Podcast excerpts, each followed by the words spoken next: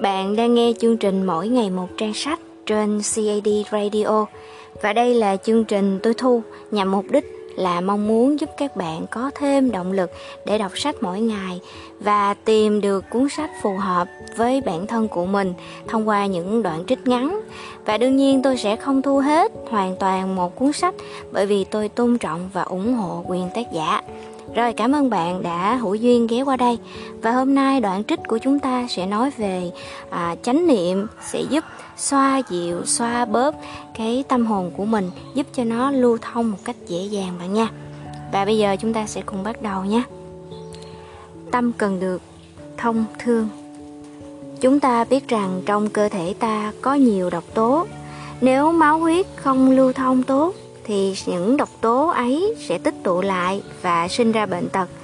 Khi máu huyết lưu thông tốt, thận và gan có thể làm đúng chức năng thải chất độc và chúng ta duy trì được sức khỏe tốt.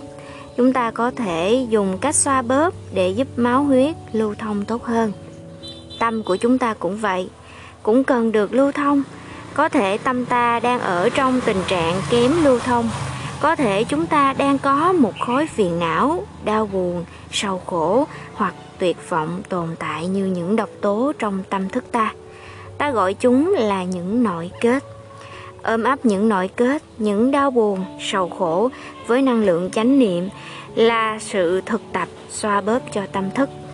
Khi máu huyết không lưu thông tốt, những cơ quan trong cơ thể ta không thể hoạt động đúng chức năng của nó và chúng ta sẽ bị bệnh tật khi tâm của chúng ta không lưu thông tốt. Tâm của chúng ta cũng sẽ trở nên bệnh hoạn.